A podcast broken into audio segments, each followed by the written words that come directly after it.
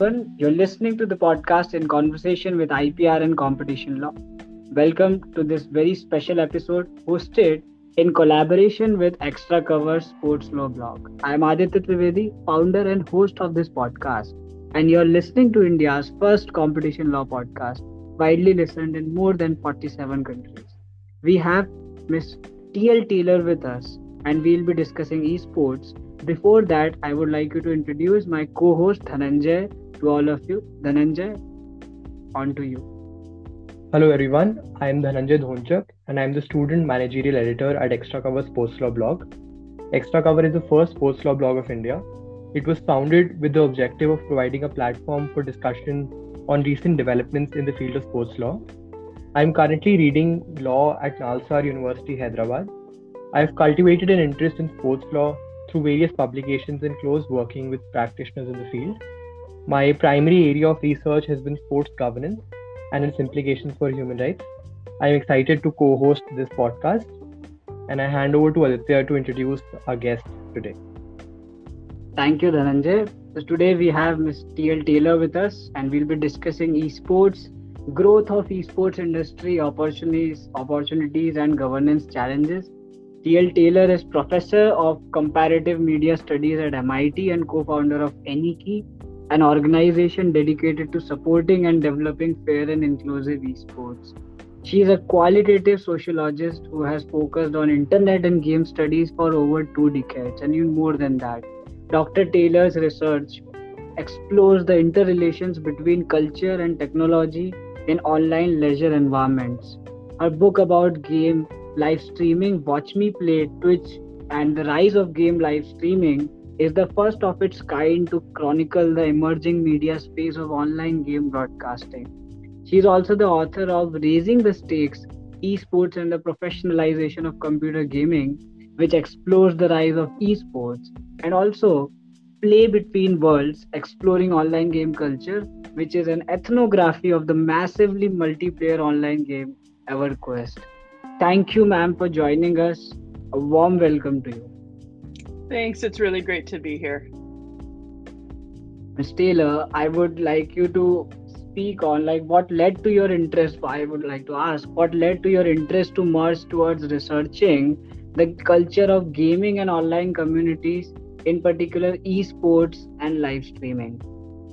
Oh, it's a it's a it's a fun and uh, question for me. Uh, when I started looking at internet culture in the 1990s, I was actually mostly focused on early virtual worlds. It's kind of funny because now, of course, the metaverse has come back around. But but I was spending my time in early virtual worlds, and a, number of the people I was working with researching, you know, in the field work I was doing, started playing a game called EverQuest, and um, I was not a particularly large big gamer at the time, but you know, as an ethnographer, what what we often do is we kind of follow we follow the the people where they lead us, and once I got to EverQuest and started hanging out there, I realized, oh, there was a fantastic research project just waiting, and that was that was in 1999. It was before game studies really took off, so I was I was really fortunate. Um, East, the esports project really sprung out of that project because one of the things I studied in that early MMO was what were called at the time power gamers. We now often call them min maxers. People who were very instrumentally focused on their play, would kind of reverse engineer systems to better understand them. Um, I often think of these as the type of people who will fail and fail again till they till they get it, which is not me. um, so I was studying those people. I wrote a chapter about them in that book. And then in 2003, when I started hearing about esports, I thought, oh, this this sounds a lot like kind of the power gamer temperament I was used to in MMOs. So I'll just say quickly, I, I went to my first esports event in 2003 i was living in denmark at the time and it was at a drafty warehouse on the outskirts you know in, in a small town called aarhus and I went there because I thought, oh, I'll talk to some players because this seems sort of interesting. And when I was there, there was a guy in a in a in a suit, this very business looking guy amidst all of these very young gamers in this, you know, ramshackle warehouse.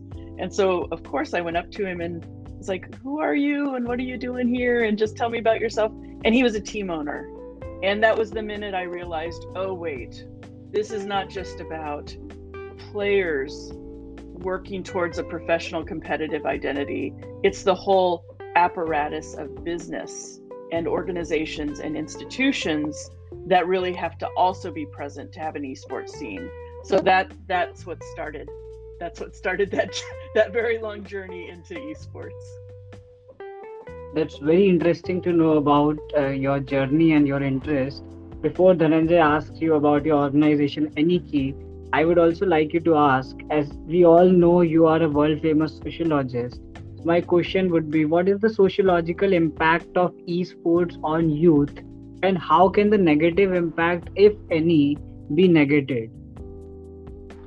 Yeah, I, so I think one of the most profound changes with esports has in some ways come with the rise of live streaming because you know esport esports has been around actually since the arcade era in some sense if you think of competitive gaming. So people are always interested in competitive gaming. The formalization of that is what I think of as esports when you kind of take that competitive milieu and you formalize it, you set up tournaments. So that that has a very long history that predates personal computers. Um, the thing that's profoundly changed though is that live streaming amplified, accelerated, and really made accessible what was otherwise a somewhat niche subculture and it popularized it. So I think one of the most profound impacts for I would say not just young people but but adults all sorts of folks is that esports is actually now really easy to access. Um, it used to be quite hard to be an esports player. You had to find specialist websites or download files, special files or videos. Now it's very accessible. You can go on sites like Twitch and other live streaming sites and see it. So I think the upshot of that has been that it has also become an aspirational space for a lot of folks. People often want to be competitive esports players, or they're inspired by tremendously talented esports players. Um, uh, the, the I think downside of that, it's not unlike the downside of aspiring to be any kind of sports athlete. There are very few that make it.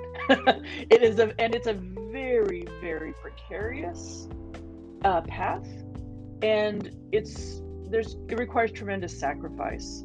So I think the downside is is it's not a it's not a kind of fixable downside. It's that it's such a powerful aspirational path, but people often don't realize how few make it. It's a little bit like say you want to be a star in the NBA or say you want to make it to the World Cup. um, that's a really narrow handful of people who will make it. Thank you for that insight, Professor Taylor. Since you mentioned live streaming platforms and how it has helped project esports as this aspirational value, I guess my question is that although we all recognize that live streaming platforms have enhanced and can enhance the growth of esports, how can these platforms be effectively managed and governed so as to maintain a balance in the ecosystem? Because I imagine there are some governance challenges with regards to these proliferating live streaming platforms. Yeah, it's such a great question. Yeah, I think I really see the challenges that live streaming platforms face as not dissimilar from our larger conversations we're having about the role of social media writ large in our lives. Uh, I think platform companies, so I'm not now, I'm now speaking generally, platform companies have tended to want to build on and, and monetize and benefit from the lively engagement of users and the, the kind of creative work users do and the conversational and community work, but they've also not attended enough to the community management and governance issue. And that's, you know, I would say particularly acute right now when we look at what's happening with a platform like Twitter. So, live streaming platforms face similar challenges because they're bringing people together, they're giving them the tools to create not just content, but community and interactions. Um, I would say, you know, I don't want to be too biased. I full disclosure, I, I serve on Twitch's Safety Advisory Council, but I do think Twitch has tried to confront this head on in some really creative ways. And I think one of the things this means is it's a range of policies um, and infrastructures, sort of technical infrastructures, and also human labor infrastructures. So, you know, if you are broadcasting at a site like Twitch, you're doing things like setting up the rules and moderation, moderation and governance for your particular channel, but you also, being on Twitch, have access to their tools and have to abide by their terms. So it's a complicated mix. I'll put it this way with esports. So I think it's important to distinguish from there's esports broadcasting, which is tournament broadcasting. And I think of that as kind of recreating the stadium in a digital milieu. So that's one branch we could talk about. The other branch are esports professionals, players or team members or you know other ancillary doing streaming the tournament environment, the streaming environment for tournaments, has to be as attentive to governance as the individual channels, in my opinion. Because, in the same way, if you go to a sports event and you go to a stadium, you know, even stadiums handle it different ways, but there actually are kind of terms of use. I'm doing air quotes now terms of use for stadiums. Like if you go to a stadium, there's certain behaviors that are allowed and some that aren't. And you can seek help at a stadium. I mean, I don't know how it is in India, but here in the US, there are some stadiums that actually let you privately text to request help if something's happening.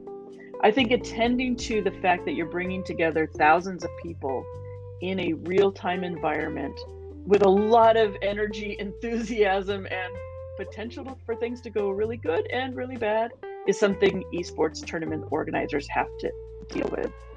Uh, on the individual and sort of organizational streaming side, same rules apply, but with a different level of granularity. Um, so, for example, tournaments need to understand that when they're doing a live stream, they also have to build in formally moderators. They have to hire people, they should hire be hiring people who are going to manage that chat space.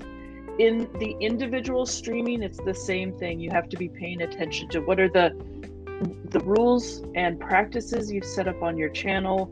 How are you managing user interaction and behavior both for the safety of your players but the safety of the members of, of the community um, there's just a scale difference between the two of them you know tens of thousands of people chatting at once versus you know maybe a couple hundred or thousand but attending to it is key. It, it, it can't be sort of seen as a, a, oh, if we get to it, the extra thing. It's core to managing the space.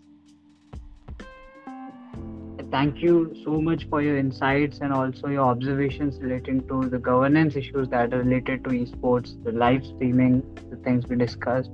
I want to ask you do you think that interactive entertainment platforms play a very important role, significant role in the development of esports.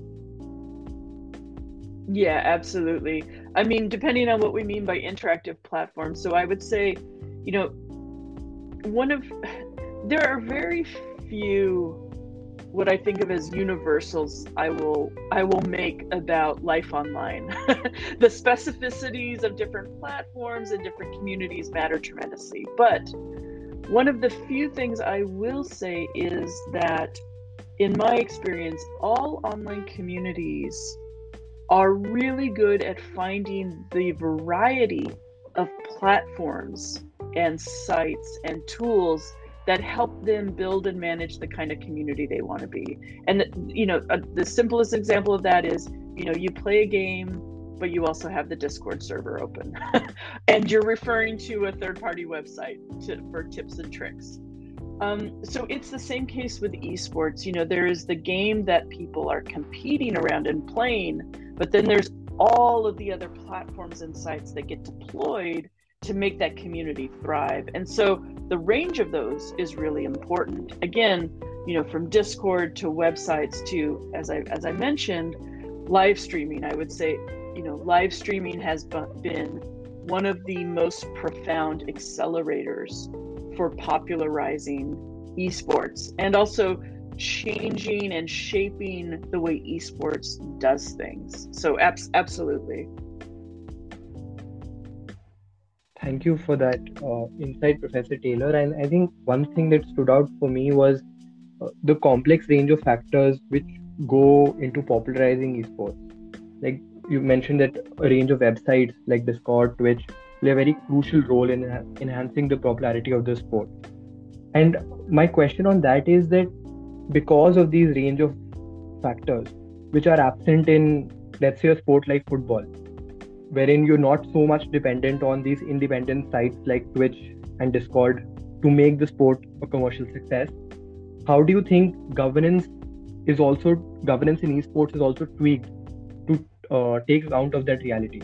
Because for instance yeah. like as yeah please go on. No no no give me your example please sorry. No like for instance like if i as a fan see something wrong in let's say football a lot of times i can attribute responsibility on that to either the club owner or the a particular league or let's say fifa. Whereas with esports when there are such a range of factors involved independent websites and independent companies involved who do i attribute that responsibility of governance to? Yeah it's it's such an interesting question. And and it is I, I would say so profoundly shifting even in just the last few decades because you know if you think of esports really coming out of grassroots communities who are basically passionate fans often former players who who really just wanted to build and support their scene that that uh, the, the gap between the folks who were watching and who were fans and the actual people who are running the tournaments was very narrow.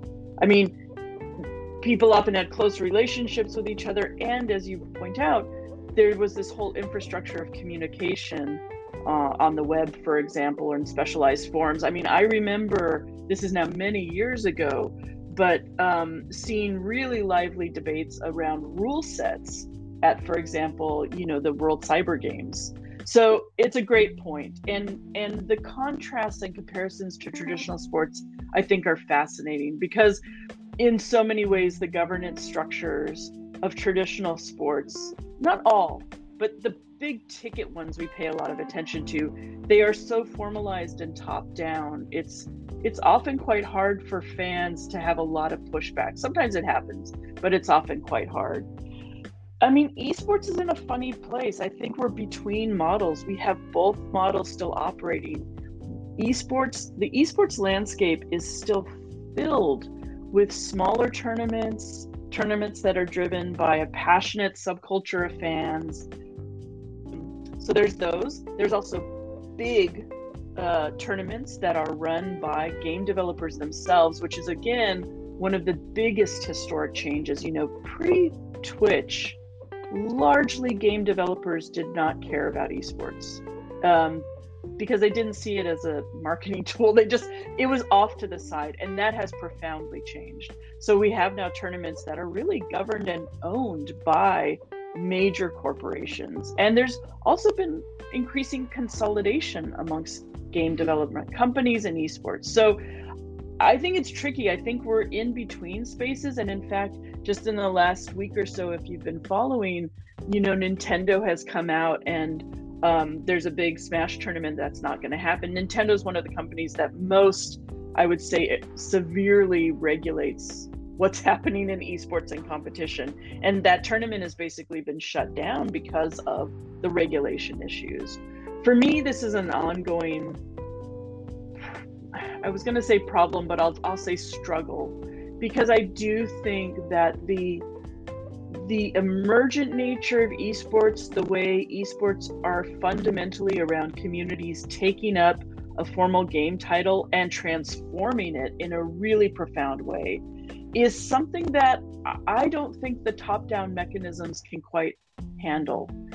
Um, so I don't know where it's going to go in the future, but I think we're in this moment where we're seeing a real mix. you know, there the, the a future in which a future which perhaps looks a little FIFA-like with some entities, and at the same moment, um, all of these kind of grassroots community-based, and I would say just to add to the mix, one last quick thing, uh, the national context for all of these because esports doesn't live in a single unified global context. It does in the sense that there may be titles that are played in many countries, but the specific context of an esports scene is heavily reliant on the national context in which it sits. So that is, I would say, another really important factor that always has to be thought about. So, would you say that this makes esports governance more democratic in terms of like there are top down elements but at the end of the day the fan engagement with the governance of the sport is more sort of concrete compared to other more traditional sports. And my sort of second part of the question is that is it possible to sustain this kind of democratic model given the need to scale and commercialize the sport more and more? Oh it's such a good question I don't know that I would use quite the language of democracy because I think that may this is tricky because there there may be some scenes in which we're not just talking about fan participation but fans have a, a actually have a meaningful voice right? So you know there's participation and then there's democracy and i sort of feel like democracy is also speaking to having some power in the mix, like that fans may have some power. And I think that's tricky. Again, I think there are some scenes where the line between the people who are actually involved in playing the tournament, organizing it, all of this, the line between them and audience is so thin, they actually have meaningful power. And those are often, I think, smaller, increasingly, those are smaller scenes, niche scenes. I think what we more have are forms of audience participation that are, as I think you're pointing to perhaps, being heavily commodified and commercialized. And they're looking a lot more like traditional sports fandom. And increasingly, the organizational apparatus on the esports side is also increasingly looking like traditional, not just media, but a media entertainment property and then the you know the language of democracy i think doesn't actually work. At at the most we're talking about is kind of active participatory audiences who maybe in particular moments are pushing back and speaking up and speaking out if things happen that they're not happy with. But it's i would say a much more constrained model of participation than perhaps we had in the past Right. Thank you, Professor, for your observations, critical observations, and very interesting uh, conversation going on. And I would like to ask more about live streaming. Like, what's the reason behind the rise of game live streaming, and how does it impact our understanding of media and audiences? Mm, yeah, uh, the rise of it is is fascinating. I mean, in my book, um, uh, Watch Me Play, which, just for what it's worth, people, there's a free Creative Commons copy of that book. So people don't need to buy it if they're interested in the history of Twitch and the rise of live streaming. If, if they just go to watchmeplay.cc, there's a free Creative Commons version there. So one of the things I trace out in that book is, you know, live streaming comes out of a really complex mix of technologies and practices that weren't just about games. You know, the, there's a long history on the internet of trying to do broadcasting. You know, webcams have been around for decades. People have tried to do life casting, right, where they're just kind of glimpses of their lives. And in fact, Twitch TV originated was first called Justin TV, and Justin TV was life casting. It was just sharing your daily life. What are you up to? It was all that really mundane, non gaming stuff. And one of the things that uh, the, the, the executives at the time noticed was gaming was really popular, and they really began to think like, oh, what if we take gaming seriously as a content, a form of content. Now, of course, if you spend time on Twitch now, the interesting thing is Twitch hosts a lot of non gaming content as well. So it's a little bit like the full circle of, of content creation. Um, so that's one trajectory. The other thing I think is important for folks to realize is that while esports really now leverages Twitch in particular, esports also had been for a very long time experimenting and innovating with all kinds of forms of broadcast. Some of the earliest ones were audio broadcasts where people were using early, you know, real player or Winamp to actually just do audio broadcasts of esports. And in fact, I have in my book, I have a really terrific picture I took many years ago at a DreamHack of, of a very well known and popular uh, esports commentator, Paul Chaloner Red Eye, who was just doing audio streaming from the venue. Um, but esports producers, media producers, have long been taking pretty much whatever AV equipment they could get at hand to try to produce video, to try to do live video. One of the most important um, changes around this is that it used to be quite expensive to do video. So any tournament organizer was having to pay for all of that data that was flowing. And I remember one telling me at one point, you know, they saw that they were getting huge numbers to watch this event they were producing, and they were simultaneously panicked because they knew the data costs were going to be so high.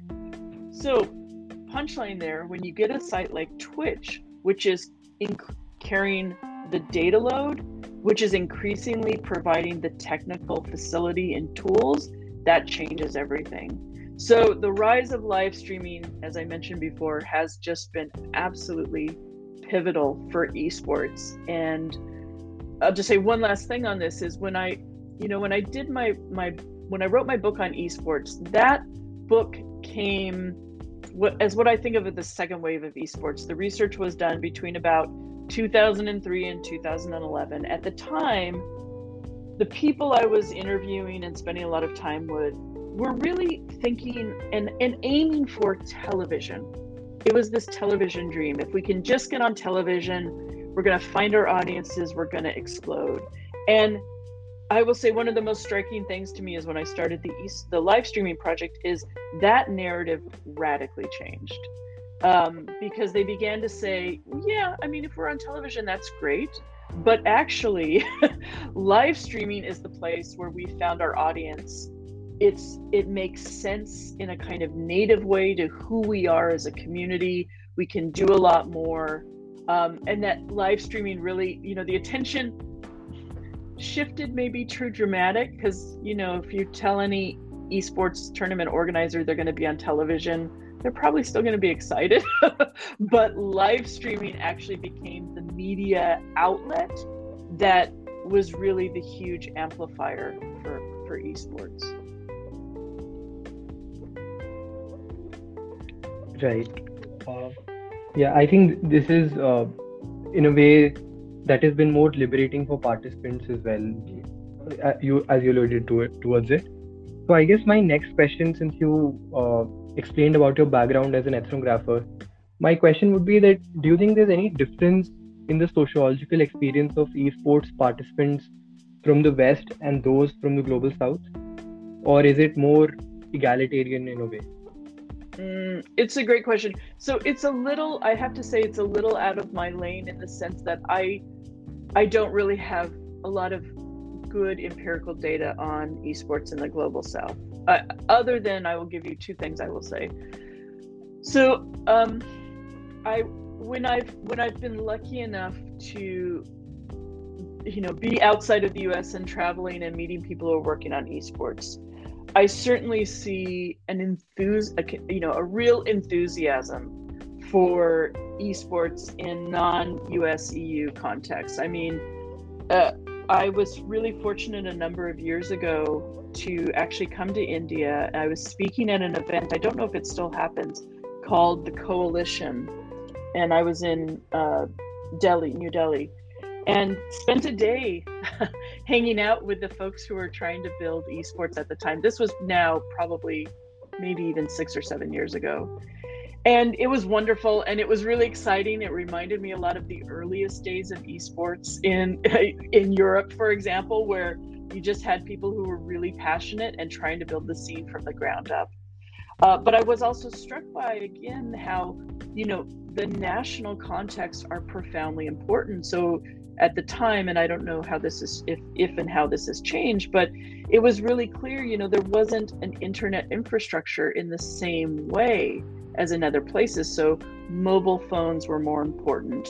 Um, having um, game cafes that were going to be places to host tournaments and people live streaming that having these sort of centralized locations that had really good internet tied to a PC, those were more important. So I think these national infrastructures, also the national legal context. I'll give you an, an example, not from the global south, but when I did my my esports work, um, talking to the, the German organizers, you know, the folks in Germany were very attuned to the political and legislative context that they had to operate in that was governing what kinds of games could be played.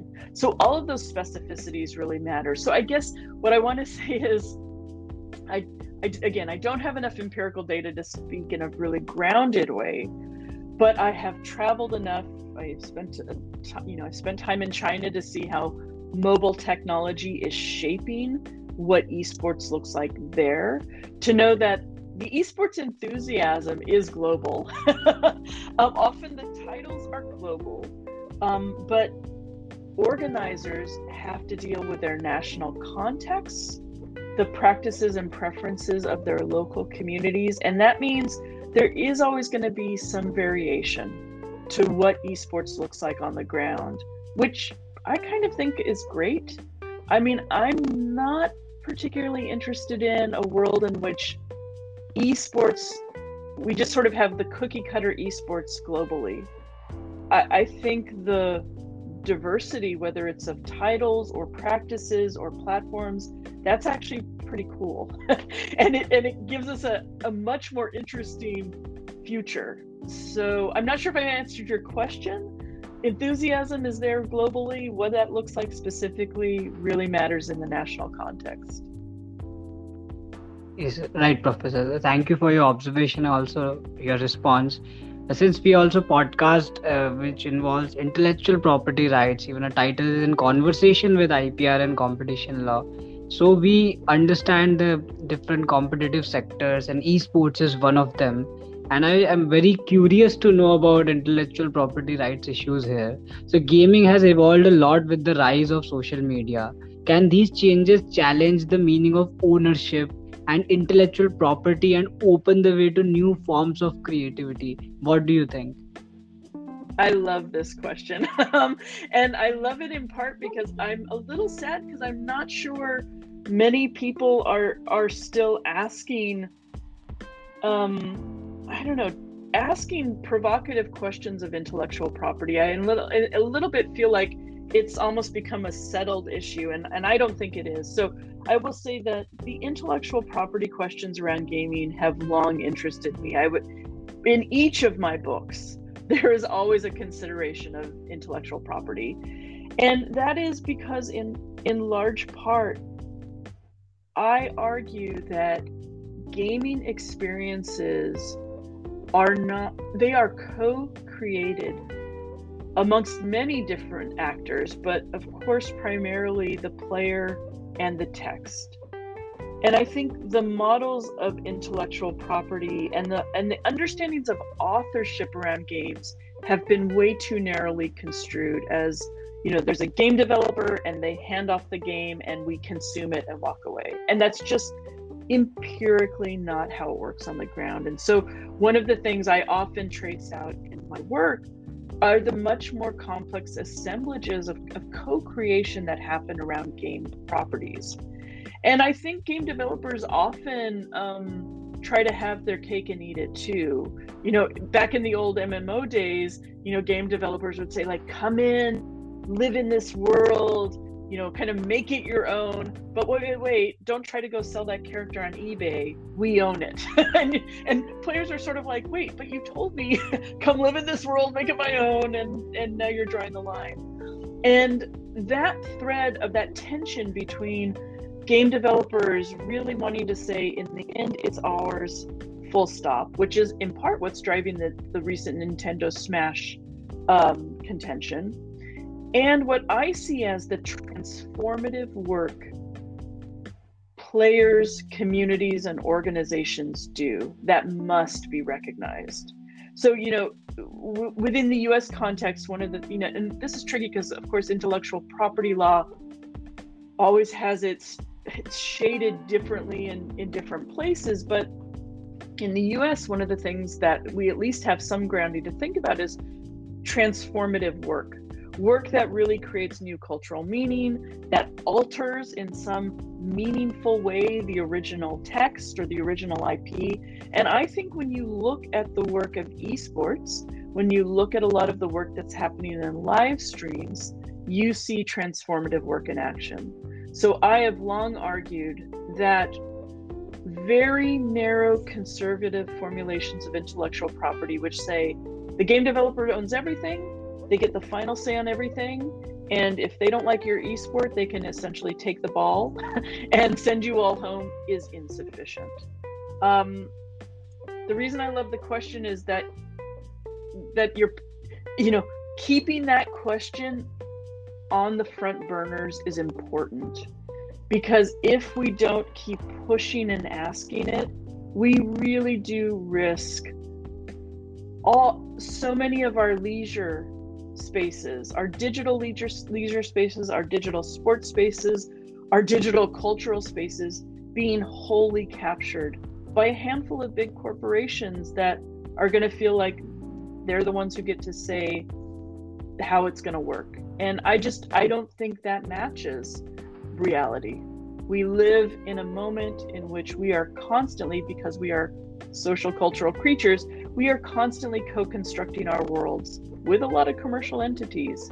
And we need better, more progressive intellectual property regimes that understand that.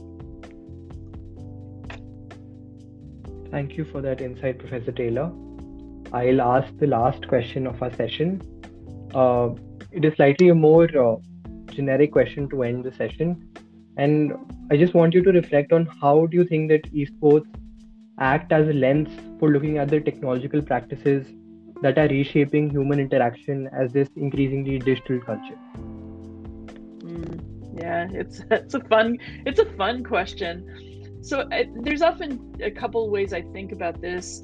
You know, esports is at its heart this really lovely mix of kind of human and non-human actors, computation and human action kind of woven together in this in you know in its best moments this really lovely way to produce all of this kind of emergent stuff. Um so i think you know this of course in some ways goes to the heart of our contemporary experience. We we we live our lives uh, flowing between you know all of these socio-technical apparatuses and you know we just we kind of weave all this stuff together. Um one thing I say though often when I when I my follow up to that is often that's actually not so novel and it's not even novel in traditional sports. If you look at traditional sports, traditional sports are is also a place where we see really complex human and technical interweaving whether that's and of course traditional sports often regulates that stuff too because they recognize it they may not use the same language we do in digital gaming or when we're thinking about social media but it is the same thing at work that you know so i think about the ways you know swimsuit technology gets regulated in the olympics or you know when when when FIFA there's moments where FIFA has introduced a new ball and the ball technology is itself debated or the kind of uh, performance training that's so tied up with technological systems um, and in our daily lives, we also have that same technological mix, you know, hearing aids. Uh, you, you could even think about the technology of pharmaceuticals. So to me, esports is playing with that technology human interweaving in a way that it sometimes looks distinct because it's just so like wow you know people often say like wait you're saying there are people who are competing in games? And you're like yes. But we are also very good at weaving our lives together with computation in really complex ways. So on the one hand it looks very special. On the other hand it is simply a part of our human experience in a lot of ways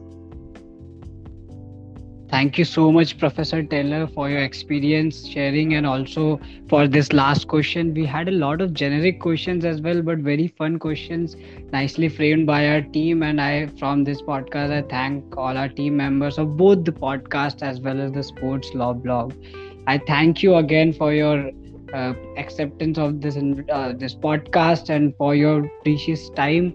We are really honored to host you and this has been an engaging interesting insightful very innovative i would say conversation shaping a lot of jurisprudential issues as well for us lawyers. Like i would be a regulatory competition lawyer dhananjay would be a sports lawyer. So if we are in the industry we now have a lot of insights from you. The authority on esports what i would like to call and I'm, we are very grateful to host you and looking forward to su- more such conversations in future that we can have the opportunity to host you. And this particular podcast will be out soon and i hope that a lot of people would love it and they'll send their valuable feedback. Thank you so much professor. Your concluding remarks Thank you. I, I really enjoyed it. I love the questions you're all asking. And I will say I it's been fun to from a distance watch also esports developing and unfold in India. And so I just really excited. Thank you so much for inviting me. I really, really enjoyed the conversation. Thank you so much, Professor. We'll send you the details of the podcast poster and also the relevant links.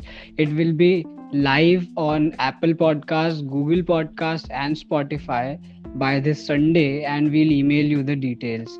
And uh, we would be honored if you could also share from your social media as well. And we'll tag you, and we'll be honored to receive feedback from you of the recorded session, and also hoping that the whole sports community and regulatory community around the globe, legal community as well, likes this particular session. Thank you so much. Have a great day. Thank you so Thanks much, Professor.